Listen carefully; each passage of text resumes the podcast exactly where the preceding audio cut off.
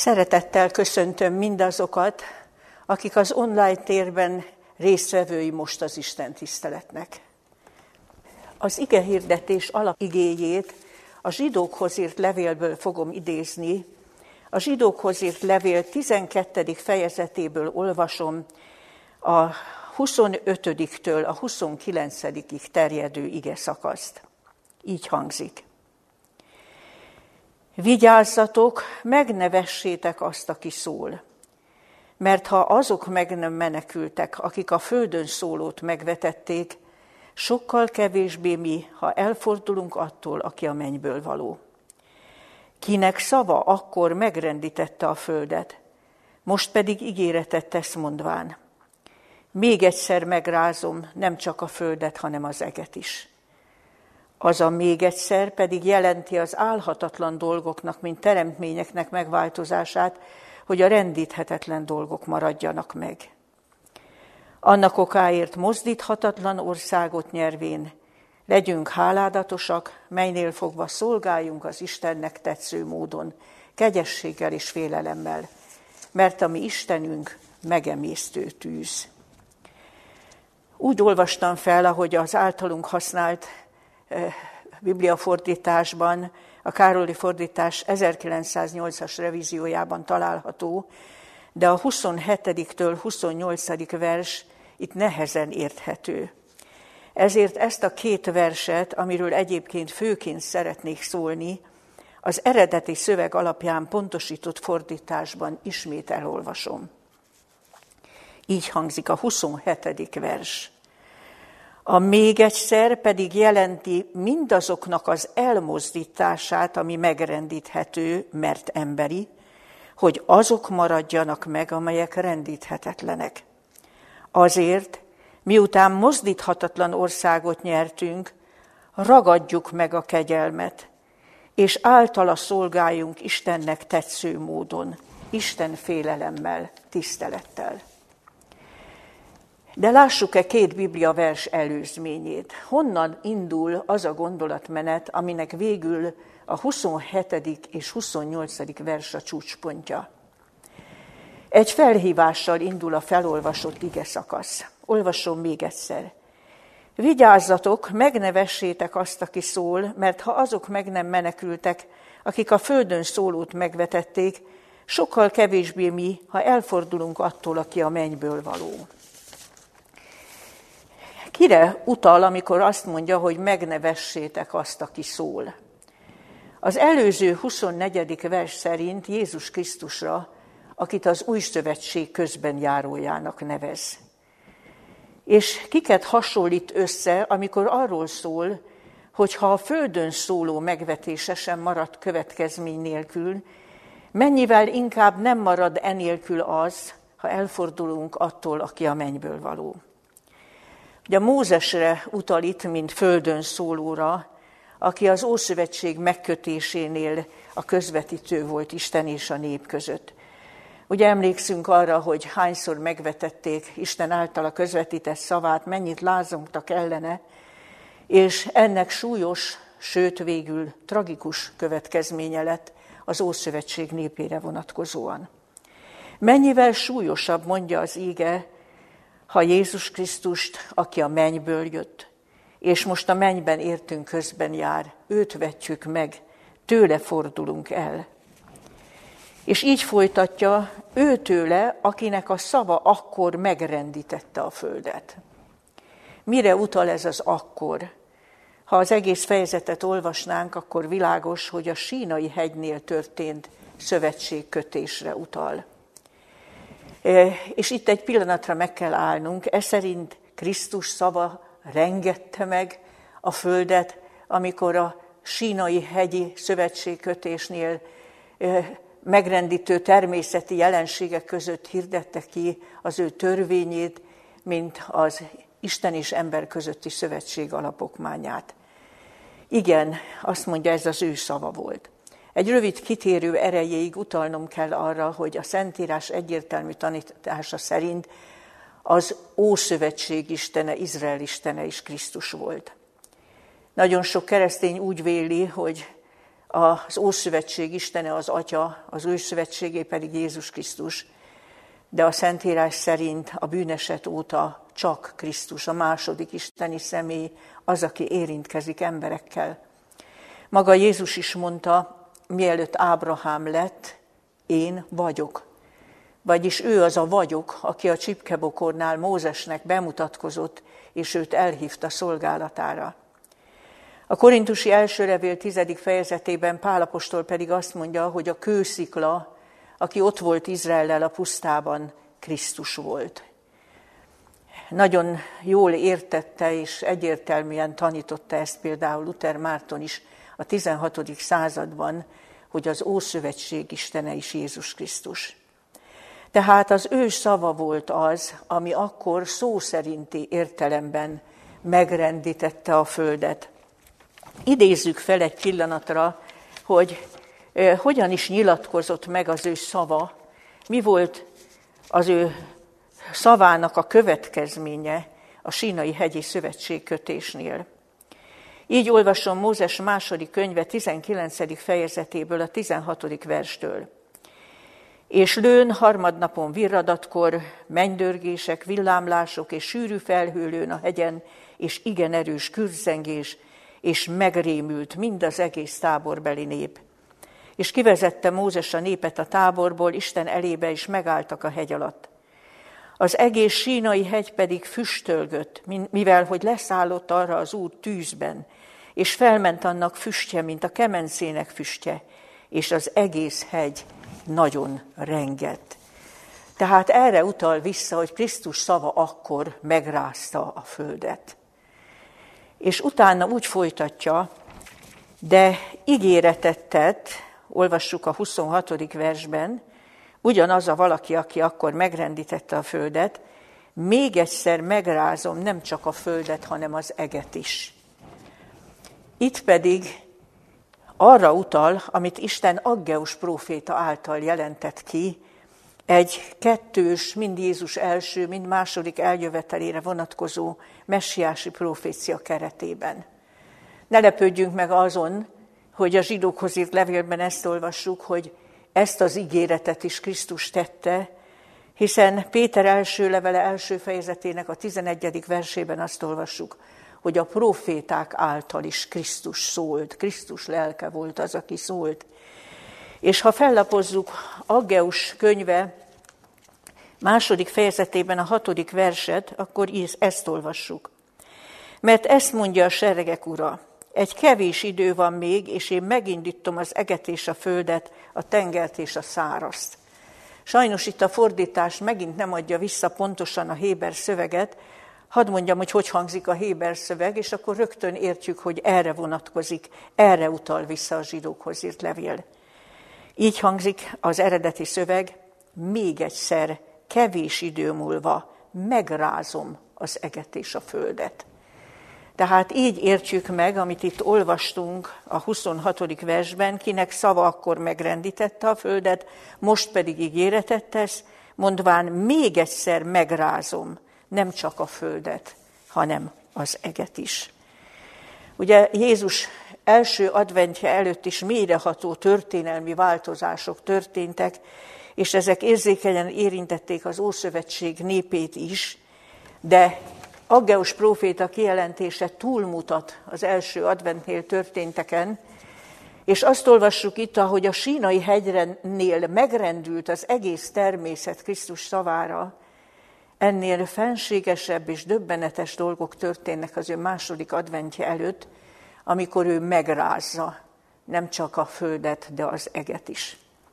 Mikor ezt olvassuk, hogy az eget is megrázza, akkor eszünkbe juthat az, amit Jézus nagy profétikus beszédében mondott. Így, olvas, így olvasom Máté evangélium a 24. fejezetében a 29. verset.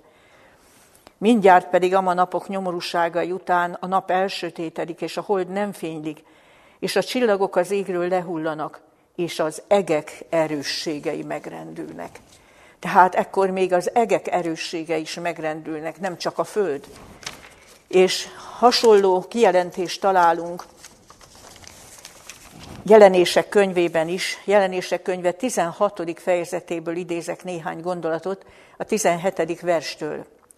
A hetedik angyal is kitöltötte az ő poharát a levegő égre, és nagy szózat jött ki a mennyei templomból, a királyi széktől, amely ezt mondta, meglett.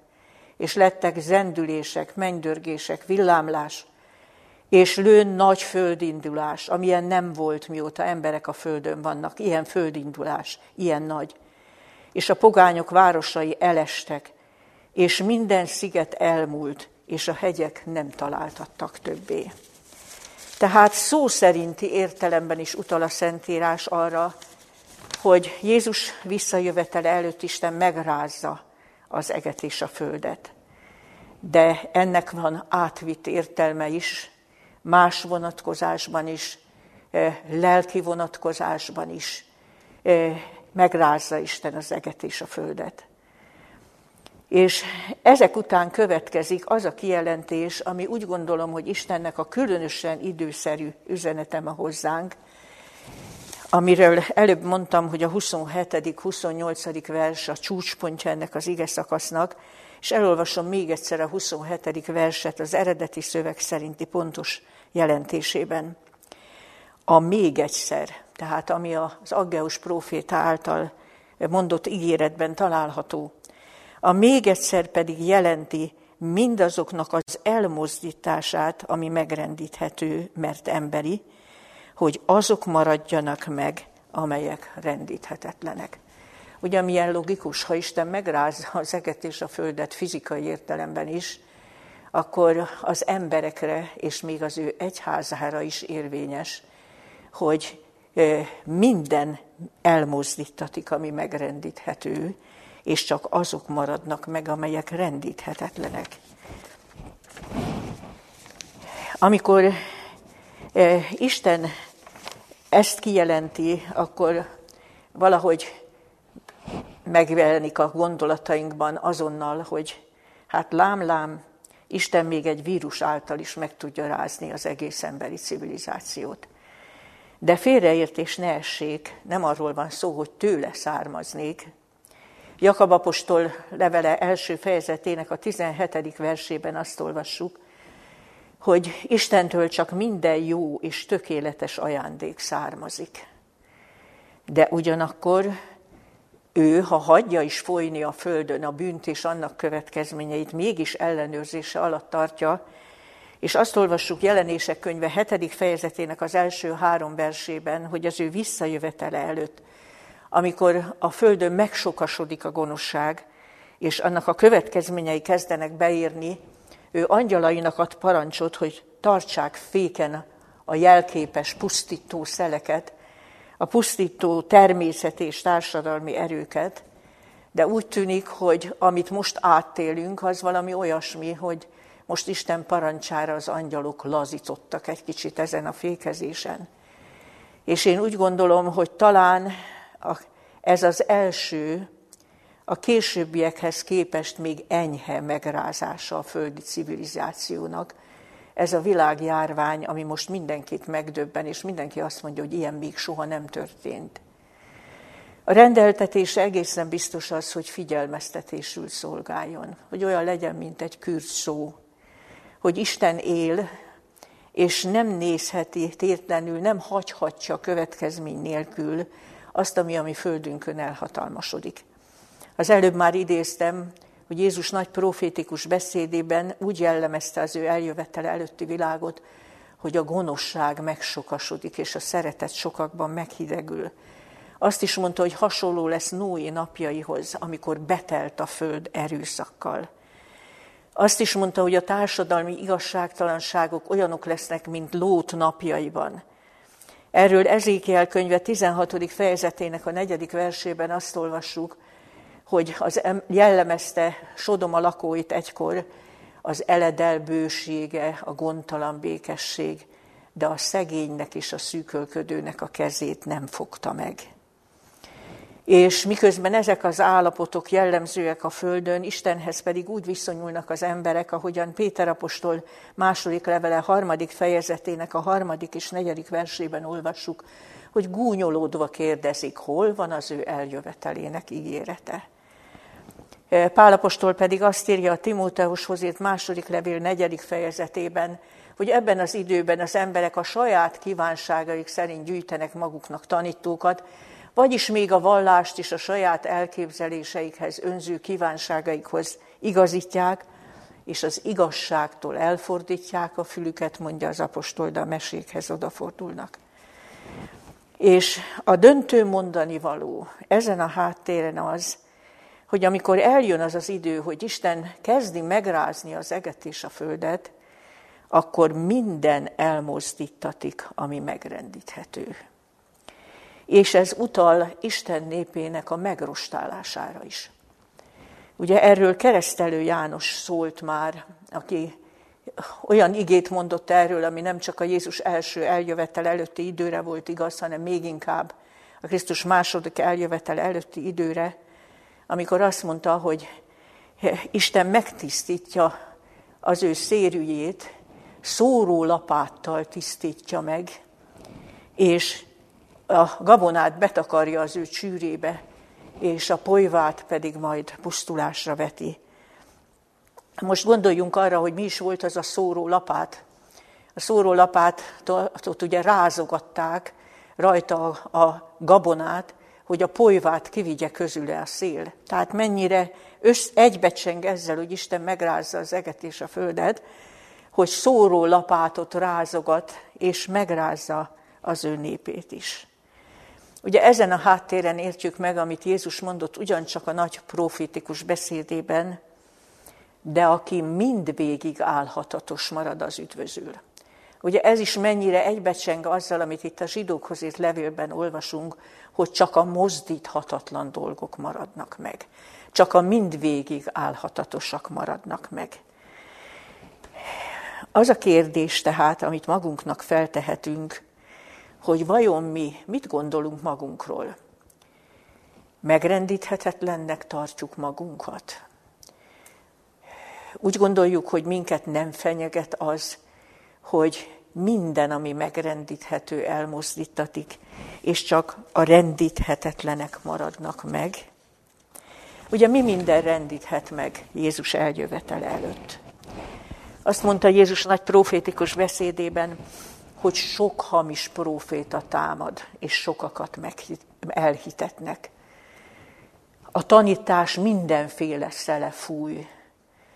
Tehát megrendíthetnek minket téves eszmék, hamis tanítások, amelyek megejtőnek tűnnek, és valahol, ami kívánságainkkal találkoznak. Ez az egyik lehetőség. De megrendíthet minket az a próbatétel, amiről olvasunk jelenések könyve harmadik fejezetének a tizedik versében, hogy a próbaltétel ideje, mert az egész világra eljön és megpróbálja a föld lakosait, és ez már lelki vonatkozású. E, ugye a Biblia beszél arról, hogy olyan nagy küzdelem alakul ki az Isten beszéde között, illetve azok között, akik az Isten beszédéhez, az élő Istenhez ragaszkodnak, és azok között, akik a maguk alkotta vallásosságot követik, hogy e- Jézus ilyen súlyos szót mondott, Máté Evangélium a 24. fejezetének a 9. versét idézem, gyűlöletesek lesztek, mondta a mindvégig álhatatos, Isten igéje mellett kitartó tanítványairól e, minden nép előtt. Nem kis próbatételez. E, és ebben is egy újabb fokon megrendül minden, ami megrendíthető és megrendíthet minket maga a rostálás folyamata is. Kétségtelenül nagyon fáj, és akár el is bizonytalaníthat, hogy üresednek sorok, eltántorodnak emberek, még az Isten népe között is. De itt rögtön szeretném megjegyezni, hogy amíg a kegyelem idő tart, lehet valakinél átmeneti megingás, és visszatérhet még és a mi feladatunk az, hogy könyörögjünk, szívünk mélyéből könyörögjünk azokért, akik megtántorodni látszanak, hogy nehogy azok közé kerüljenek, akik elfordulnak Krisztustól, és végül megrendíthetőek, és elmozdulnak mindazzal együtt, elmozdítatnak mindazzal együtt, ami megrendíthető. Ugye nem könnyű időszak ez, és ezért nagyon-nagyon a szívünkbe kell, hogy vésődjék, hogy amikor Isten az eget és a földet megrázza, minden meg elmozdítatik, ami megrendíthető, és csak a rendíthetetlen dolgok és a rendíthetetlenek maradnak meg. És most feltenném azt a kérdést, hogy mind múlik az, hogy mi rendíthetetlenek, mindvégig állhatatosak leszünk-e, ez ebben a különböző fokokon jelentkező próbatételben. Tegyük fel talán a megválaszoláshoz azt a kérdést, mi az, ami abszolút rendíthetetlen, mi az, ami legbiztosabb, akkor is, mikor Isten megrázza az eget és a földet. Jézus a nagy profétikus beszédében ezt mondta, az ég és a föld elmúlik, de az én beszédeim semmiképpen el nem múlnak. És már az Ószövetségben is azt olvassuk, Ézsaiás könyve 40. fejezetének a 8. versében, hogy amikor a próféta megbízást kapott, hogy legyen útkészítője a, az Isten jövetelének, akkor hangot hallott, hogy kiálts, és visszakérdezett, hogy mit kiáltsak. És a válasz így hangzott, elhervad a fű, megszárad a virág, de Istenünk beszéde örökre megmarad. Ez abszolút biztos, ez rendíthetetlen. Jézus ennél nagyobbat már nem mondhatott volna. Az ég és a föld elmúlik, de az én beszédeim semmiképpen el nem múlnak. És mi a helyes viszonyulás ehhez a beszédhez, ami által mi is rendíthetetlenekké válhatunk, és megmaradhatunk mindvégig állhatatosnak. Hadd idézzem fel a hegyi beszédnek a záró hasonlatát, Máté evangéliuma 5. fejezetéből, amely azt mondhatjuk, hogy szinte szó szerinti értelmet is nyer a végidőben, amikor Isten megrázza az eget és a földet, amikor a természetben is eh, félelmetes és döbbenetes jelenségek követik egymást. Így olvasom Máté evangéliuma 7. fejezetében a 24. verstől. Valaki azért hallja én tőlem e beszédeket, és megcselekszi azokat, hasonlítom azt a bölcs emberhez, aki kősziklára építette az ő házát. És ömlött az eső, és eljött az árvíz, és fújtak a szelek, és beleütköztek abba a házba, de nem dőlt össze, mert kősziklára építetett. És ha valaki hallja én tőlem a beszédeket, és nem cselekszik meg ezeket, hasonlatos lesz a bolond emberhez, akik fövényre építette házát. És ömlött az eső, és eljött az árvíz, és fújtak a szelek, és beleütköztek abba a házba, és összeomlott, és nagy lett annak romlása. Különösen megrendít ez az utolsó gondolat, nagy lett annak romlása. Milyen szörnyű az, hogy emberek omlanak össze, és rendülnek meg, akik hallani hallották a beszédet, de nem cselekedték. És az, az egy nagy romlás, az egy igen fájdalmas romlás. És megkérdezem, hogyan lehet az Isten beszédét cselekedni? Eszünkbe juthat az a történet, mikor az a bizonyos gazdag ifjú megkérdezte Jézustól, hogy mit cselekedjem, hogy az örök életet elnyerjem. Jézus, Jézus válasza nagyon egyszerű volt. Ha be akarsz menni az életre, tartsd meg a parancsolatokat, és példaképpen idézett, mikor visszakérdezett a fiatalember, hogy melyeket, a tíz parancsolatból néhány parancsolatot. És ennek a beszélgetésnek a végén, miután ez a fiatalember megszomorodva elment, a tanítványok döbbenten kérdezték, kicsoda üdvözülhet tehát. Jézus válasza pedig így hangzott, Máté Evangélium a 19. fejezetének a 25. 26. verse szerint, embereknél ez lehetetlen, de Istennél Istennel együtt minden lehetséges. Isten beszédét, ami örökre megmarad, nem lehet félig megtartani, nem lehet háromnegyedig megtartani. És önerőből sem eddig se tudjuk igazán megtartani, ez csak Istennel együtt. Isten szent lelkének a bennünk munkálkodása által lehetséges. Egy nagyon egyszerű, de megdöbbentő mondatot olvastam ami Ellen White egyik beszédében hangzott el. Ez a mondat így hangzik. A jelentéktelennek vélt bűnök zárnak ki minket a mennyből. Ezért mondtam azt, hogy nem lehet félig, háromnegyedig, négyötödig megtartani Isten beszédét. Mert úgy olvastuk ugye az igében, hogy elmozdítatik minden, ami megrendíthető, mert emberi. Az emberiből, az önző emberiből semmit nem lehet átvinni Isten országában. Nagyon érdekes, hogy a következő mondat itt az ellenbájtól idézett beszédből így hangzik. Nem vihetjük magunkkal bűnös énünk egy részét, a túlérzékenységet, amely mindig kész megsértődni és panaszkodni. Ugye milyen kis jelentéktelen dolgoknak tűnnek a sértődés, az önsajnálat. És mégis azt olvassuk, a jelentéktelennek vélt bűnök is kizárhatnak minket a műnyből, mert nem vihetünk be oda semmit, ami emberi. Nem vihetjük magunkkal bűnös énünknek egy részét. Emlékezzünk Dániel könyve második fejezetében arra a látomásra, hogy mikor összeomlott az emberi civilizációt, az egész földi világot jelképező nagy emberszobor, és olyan lett, mint a nyári szérűn a polyva, mert a kéz érintés nélkül leelső kő összezúzta, akkor jött egy nagy szél, elvitte úgy, hogy ha helye sem találtatott. És akkor kezdett a kő nőni és nagy hegyé lenni. Ez is azt szimbolizálja, hogy abból, ami emberi, semmit nem lehet átvinni az Isten országába, ami önzéssel fertőzött. És tegyük fel a kérdést, hogy akkor mi következik ebből? Az, amit a 28. vers felhívásként intéz hozzánk. Azért, miután mozdíthatatlan országot nyertünk, ragadjuk meg a kegyelmet, és általa szolgáljunk Istennek tetsző módon, félelemmel, tisztelettel. Ismét pontosított fordításban olvastam föl, ugye a mi Bibliánkban így olvassuk, hogy azért annak okáért mozdíthatatlan országot nyervén legyünk háládatosak.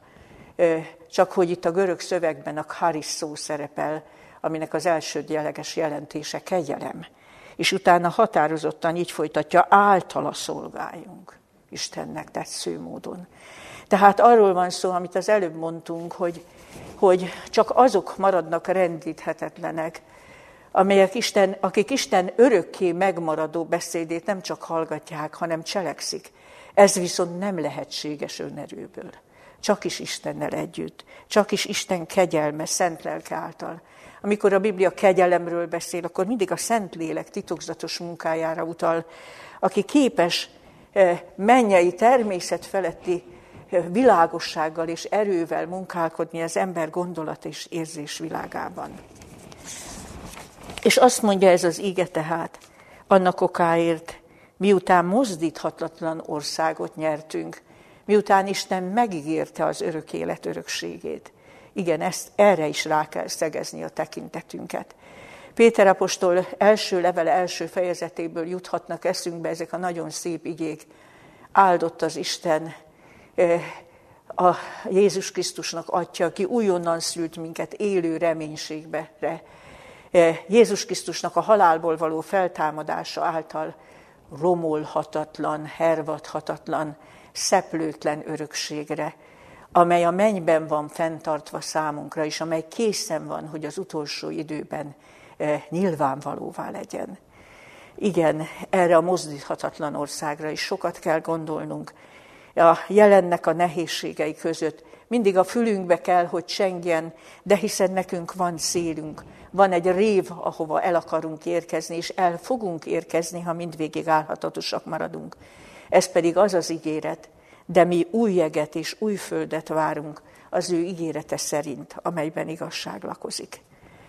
És azt mondja az íge, ragadjuk meg tehát a kegyelmet.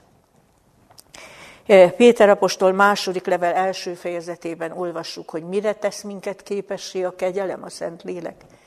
Azt mondja, Isten mindennel megajándékozott minket, ami az igaz életre, az Isten félelemre való, ami által isteni természet részesévé tehet, hogy kikerüljük a romlottságot, amely a kívánságban van a világon.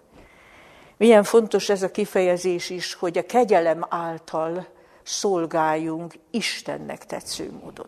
Tehát nem a magunk elképzelése szerint, nem úgy, hogy a magunk kívánságai szerint ti tanítókat követünk, vagy gyűjtünk magunknak, vagy állunk fel magunk ilyen tanítóvá, hanem Istennel tetsző mód, Istennek tetsző módon. Csak is ahhoz ragaszkodva, amit az ő örökké megmaradó igéje mond. És azt mondja, Isten félelemmel, tisztelettel. Milyen fontos, hogy emlékezzünk arra, hogy például példabeszéde könyve 8. fejezetének a 13. verse hogy határozza meg, hogy mi az Isten félelem. Az Úrnak félelme, a gonosznak gyűlölése. Elfordulás mindentől, ami önző, ami önzéssel fertőzött, ami önzéssel átitatott. És úgy ér véget ez az ige szakasz, hogy még újra idéz egy ószövetségi igét, amikor ezt mondja, mert ami Istenünk megemésztő tűz. Mózes 5. könyve 4. fejezetének a 24. versét idézi ezzel, ami úgy folytatódik, mert a mi Istenünk megemésztő tűz, féltőn szerető Isten. Ugye milyen fontos erre gondolnunk. Az emberek ma a maguk kívánságai szerint alakítanak ki Isten képet, Jézus elképzelést.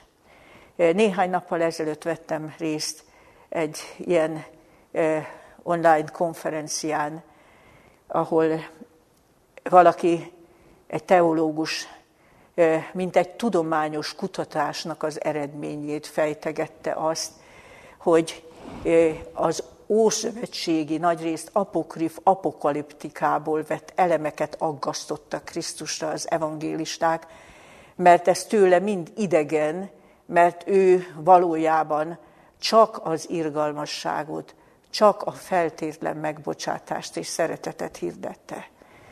Ugye nem gondoljuk azt, hogy hiába való ez a figyelmeztetés, amit Mózes könyvéből beidéz a, a Szentírás, ami Istenünk megemésztő tűz, féltőn szerető Isten, aki nem egyezik ki a bűnnel, aki, aki igényt tart arra, hogy akik őt követik, akik áldásaiban akarnak részesülni, akik hozzá közel akarnak lenni, akik az örökké valóságban vele akarnak lenni, azok elforduljanak minden bűntől. A Biblia egyik legfontosabb igéje az 5. Zsoltár 5. verse. Isten bűnnel együtt nem lakik. Hivatkozhatunk mi rá, gondolhatjuk, hogy velünk van, mondhatjuk, hogy Uram, Uram, de Isten a bűnnel soha ki nem egyezik. Amikor ezt olvassuk, hogy a mi Istenünk megemésztett hűs, tudnélik minden bűnre és tisztátalanságra, akkor eszünkbe juthat, hogy proféták és apostolok, akik pedig Isten szent emberei voltak, hogy hatott rájuk, amikor még bizonyos közvetettséggel ugyan, de az Isten jelenlétét érzékelték, az isteni dicsőség megnyilatkozását profétikus látomásban. Olyanokat olvastunk, hogy leestem lábához, mint egy hold, Dániel is azt írja, hogy erejét veszette, ráfordult minden álnoksága. Ézsaiás, hogy úgy érezte, hogy tisztátalan ajkú és tisztátalan ajkú nép között lakom. Nagyon fontos, hogy, hogy a, a hiteles, a valódi Istenkép és Jézusnak az igazi karaktere legyen a szemünk előtt, úgy, ahogy az Isten örökké való, örökké megmaradó beszéde arról szól. És úgy gondolom, hogy az Isten üzenete hozzánk ma az, hogy vegyük komolyan, hogy beleléptünk abba a korszakba. Annak a kezdetén vagyunk, amiről Isten azt mondta, hogy még egyszer, ebben a még egyszerben egy kis vigasztalás is van, ugye ez az utolsó. Ezután már az isteni szabadítás következik, de azt mondja, még egyszer megrázom nem csak a földet, hanem az eget is.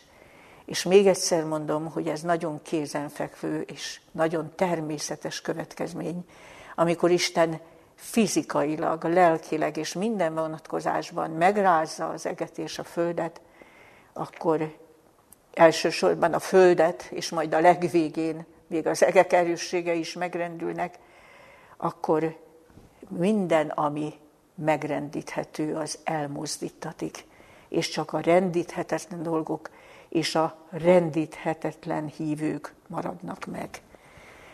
törvényszerű, hogy ebben a nehéz időszakban bekövetkezik az, amiről Dániel könyve 12. fejezetének a 10. verse beszél, hogy megpróbáltatnak, megfehérednek és megtisztítatnak sokan. Akik végül rendíthetetleneknek bizonyulnak, azoknak előbb sok próbatételen kell átmenniük. És ezért ne panaszkodjunk azon, hogy ezekkel, hogy megtisztítsanak és megedzenek bennünket. Olyan sokat mondó számomra az is, amit János Evangélium a 16. fejezetében olvasunk a 20-tól 21. versben, amikor Jézus azt mondta, hogy ti sírtok és jajgattok most, a világ pedig örül, de mikor majd megláttok engem, a ti szomorúságotok örömre fordul, és senki el nem veszi a ti örömötöket. Isten népe nem páholyból éli át azt, amikor Isten megrázza az eget és a földet. És ne panaszkodjunk ezért, ez természetes, nem történhet másképp. És ami megtisztításunkra is, ami javunkra szolgál, és bizony számoljunk azzal, hogy sokszor sírunk ezek között a körülmények között, embereket is síratunk keservesen, és legyen meg az a az a lelki magatartásunk, hogy ebben az időszakban, amikor minden megrendül, ami megrendíthető, akkor küzdjünk egymásért, imádsággal, testvéri szeretettel, testvéri segítségnyújtással, minél kevesebben legyenek azok, akik elmozdítatnak. És vegyük nagyon komolyan azt, hogy csak azok maradnak rendíthetetlenek, akik nem csak hallgatják, hanem cselekszik, mégpedig Isten félelemmel, mindenestől sem hozzá nem téve, sem el nem véve belőle. És végezetül még arra szeretnék utalni, hogy nem csak Jézus eljövetele lesz majd az a nagy feloldás, amiről Jézus azt mondta, megláttok engem, és örülni fog szívetek, és nem fogjátok bánni, hogy át kellett mennetek a síráson, a jajgatáson, az, a megtisztító folyamaton, hanem még egy kicsit előbb felvirrad a világosság. Ez pedig a késő eső megígért kiárasztása. E, ha most fáj is a szívünk, hogy, hogy üresednek sorok, és, és úgy tűnik, hogy kérdezzük, hogy hát ha ez Isten igazsága, akkor, akkor hogyan lehet, hogy, hogy ilyen nyomorúságosan vergődik? Miért nem látjuk, hogy dicsőségesebb Isten ügye a Földön? Gondoljunk arra, hogy felvirrad még Jézus eljövetele előtt az úgynevezett késő eső kiárasztásakor, amikor a Szentlélek újból olyan hatalmasan nyilatkozik meg egy végső evangélium hirdetésben, amit csak ezek a kipróbáltak tudnak közvetíteni a világnak, akkor úgy olvassuk Ézsaiás könyve 60. fejezetében, akkor majd népek jönnek világosságodhoz, a néked feltámadt fényességhez, és a legkisebb legkevesebb ezerre nő, és a legkisebb hatalmas népé. És Ézsaiás könyve második fejezetében is azt olvassuk, hogy akkor magasan fog állni az Úr hegye, és özöllenek hozzá a népek. És az emberek egymást bíztatják, és azt mondják, menjünk föl oda. Menjünk föl oda a Sion hegyére, ami az Isten hívő népének a szimbóluma, mert az Isten beszéde onnét jön ki amikor felfedezik, hogy az Isten beszéde az egyetlen érték, az egyetlen biztos megmaradó dolog hol található. Szívemből kívánom mindannyiunknak, mindazok, akik ennek az Isten tiszteletnek a résztvevői voltak, hogy ne gondoljunk, hozzunk abban, hogy a régi életünk visszatér. Nem.